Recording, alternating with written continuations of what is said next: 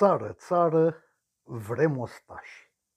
În răsăritul nostru, la nici 400 de kilometri de Constanța pe mare, se află Sevastopol, baza flotei ruse a Mării Negre. Și la circa 1000 de kilometri de Iași, în zonele separatiste ale Ucrainei, se găsesc peste 100.000 de soldați, era să spun sovietici, pardon, ruși, și se pare și multă, mult prea multă tehnică de luptă.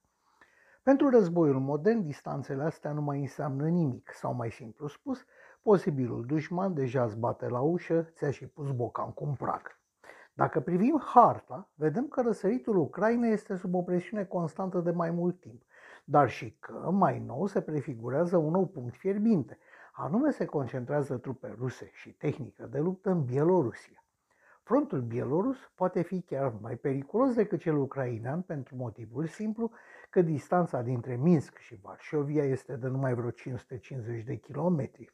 Iar harta fizică ne spune din nou că pericolul cel mare nu este varianta prin sud-estul Europei, adică pe la noi și prin Balcani, zone muntoase și fără drumuri, cu trecători ușor de apărat și fundături fără ieșire, ci nordul, prin Polonia, prin câmpie, pe unde se poate ajunge rapid în Germania și de acolo în tot Occidentul.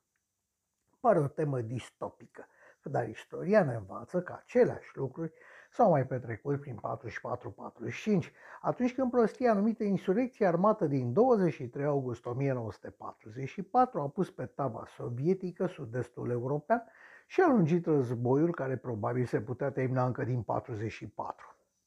Multora dintre noi li se pare absurdă ipoteza aceasta, pentru că istoria patriotardă învățată în școală ne spune, dar nu ne explică ansamblul.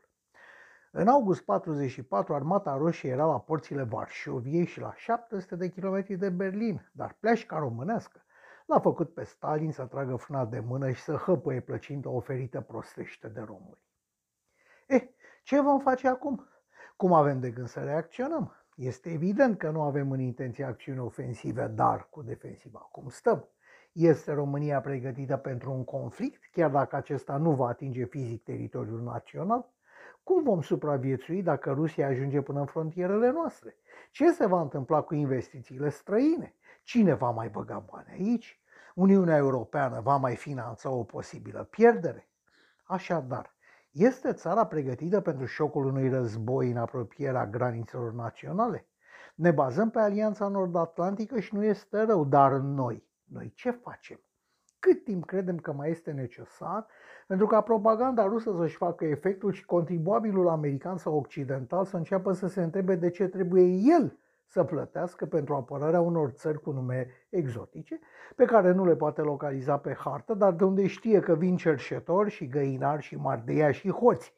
Cât timp va mai trece până ce contribuabilul german își va spune că nu-l interesează de răsăritul european, așa cum nu l-a interesat 40 de ani în secolul 20, cu condiția să-i vină în continuare gaze de la ruși. Întrebarea la care trebuie să ne răspundem este aceasta. Știți proverbul ajută-te și Dumnezeu te va ajuta? Dacă nu știți, îl aflați acum și împreună cu cei care știau deja, trebuie să ne întrebăm serios. Noi, noi cum ne apărăm? Suntem în stare să o facem? Așa că poate n-ar fi rău să luăm în calcul vechiul joc de copii, să punem mâna, să lăsăm scandalurile la o parte măcar pe moment și să ne pregătim pentru ce poate fi mai rău. Așa crede un om de pe stradă. thank you